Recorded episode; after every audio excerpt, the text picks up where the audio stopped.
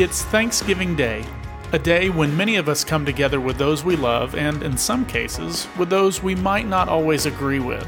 We may come with differences in the ways we think, and we may even disagree on some issues, but we unify under the covering and saving grace of Jesus Christ. Here's Pastor Anthony Matrone with more on today's Central Moment.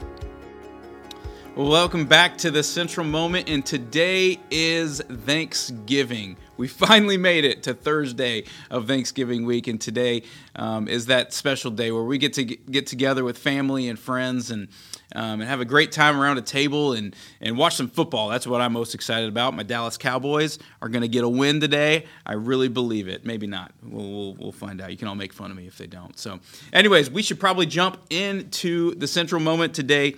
Um, you know, we do this thing here at Central in our serve class called the Gallup Strengths Finder Assessment assessment. And what that does, it, it tells you about your, your strengths, and then we help people utilize those strengths to, to find good volunteer positions here in the, in, the, in the church body. So, my top strength is harmony. And sometimes when people hear that about me, they're like, mm, I don't think that you're very harmonious, Anthony. Well, I, I think that they don't understand the actual definition of what harmony means. And harmony is more about um, bringing unity. And, and I know that for me, when people have um, issue with each other, even when I'm not involved in it, I feel really uncomfortable. And the, the thing that I want more than anything is just for everyone to get along. Not to necessarily agree on everything, but to get along. And maybe you're like me. Uh, maybe maybe you, you you prefer it when other people get along, or maybe you're not like me. Maybe you love confrontation, and that's totally okay. We need people that can that can confront, or maybe you hide from it at all costs. Either way, I think we can all agree that we prefer unity over disunity.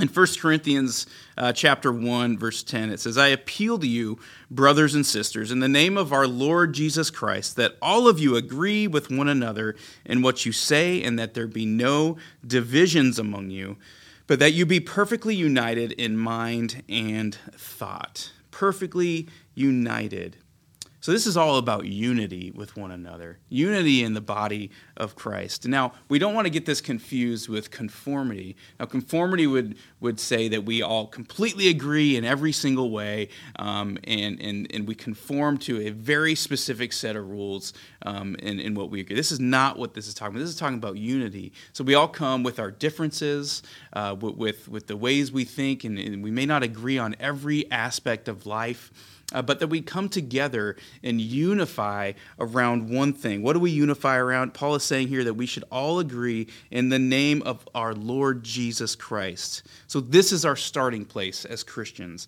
that we come together unified under the covering of Jesus. Again, not that we completely agree on every aspect of how we live our lives, but we do completely agree on the fact that through Jesus we are saved and that we are perfectly united around that fact that's so important. So, when you're around the table today on Thanksgiving with your Christian family and friends, remember that this fact is the thing that you that can unify you above all the differences that you may have all the political differences or or the different parenting methods that you use whatever it may be that you don't agree on um, the, the fact that jesus died on the cross for your sins and has saved your life that's the thing that we unify around as christians now I know you may be around some non Christian family and friends today, uh, and, and even throughout the holidays. But remember that there is a great power in the example that we set as Christians. You know, what does it say to a non-Christian when when Christians can't even find common ground? So I think it's so important that that that we we understand the impact that we can make even on non-Christians around us as as uh, when we set unity as the main focus. It's such, such a great example uh, for how Jesus has loved us and how we can continue to love one another.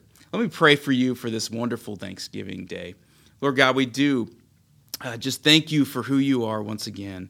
Uh, we thank you, God, that, that uh, we can come to you um, in, in, these moments and, and ask you to give us strength. And Lord, we know that we're going to be around people today that we may not agree with on everything, Lord Jesus. But God, that, that unity would be at the, the forefront of our mind and at the forefront of our hearts, Lord Jesus. Help us with that. And God, as we're around the table, maybe even with some of our non Christian uh, friends and family, God, that, that our example of how we live and how we treat one another uh, would bring life changing transformation to those around us. We thank you, Jesus. In your name, amen.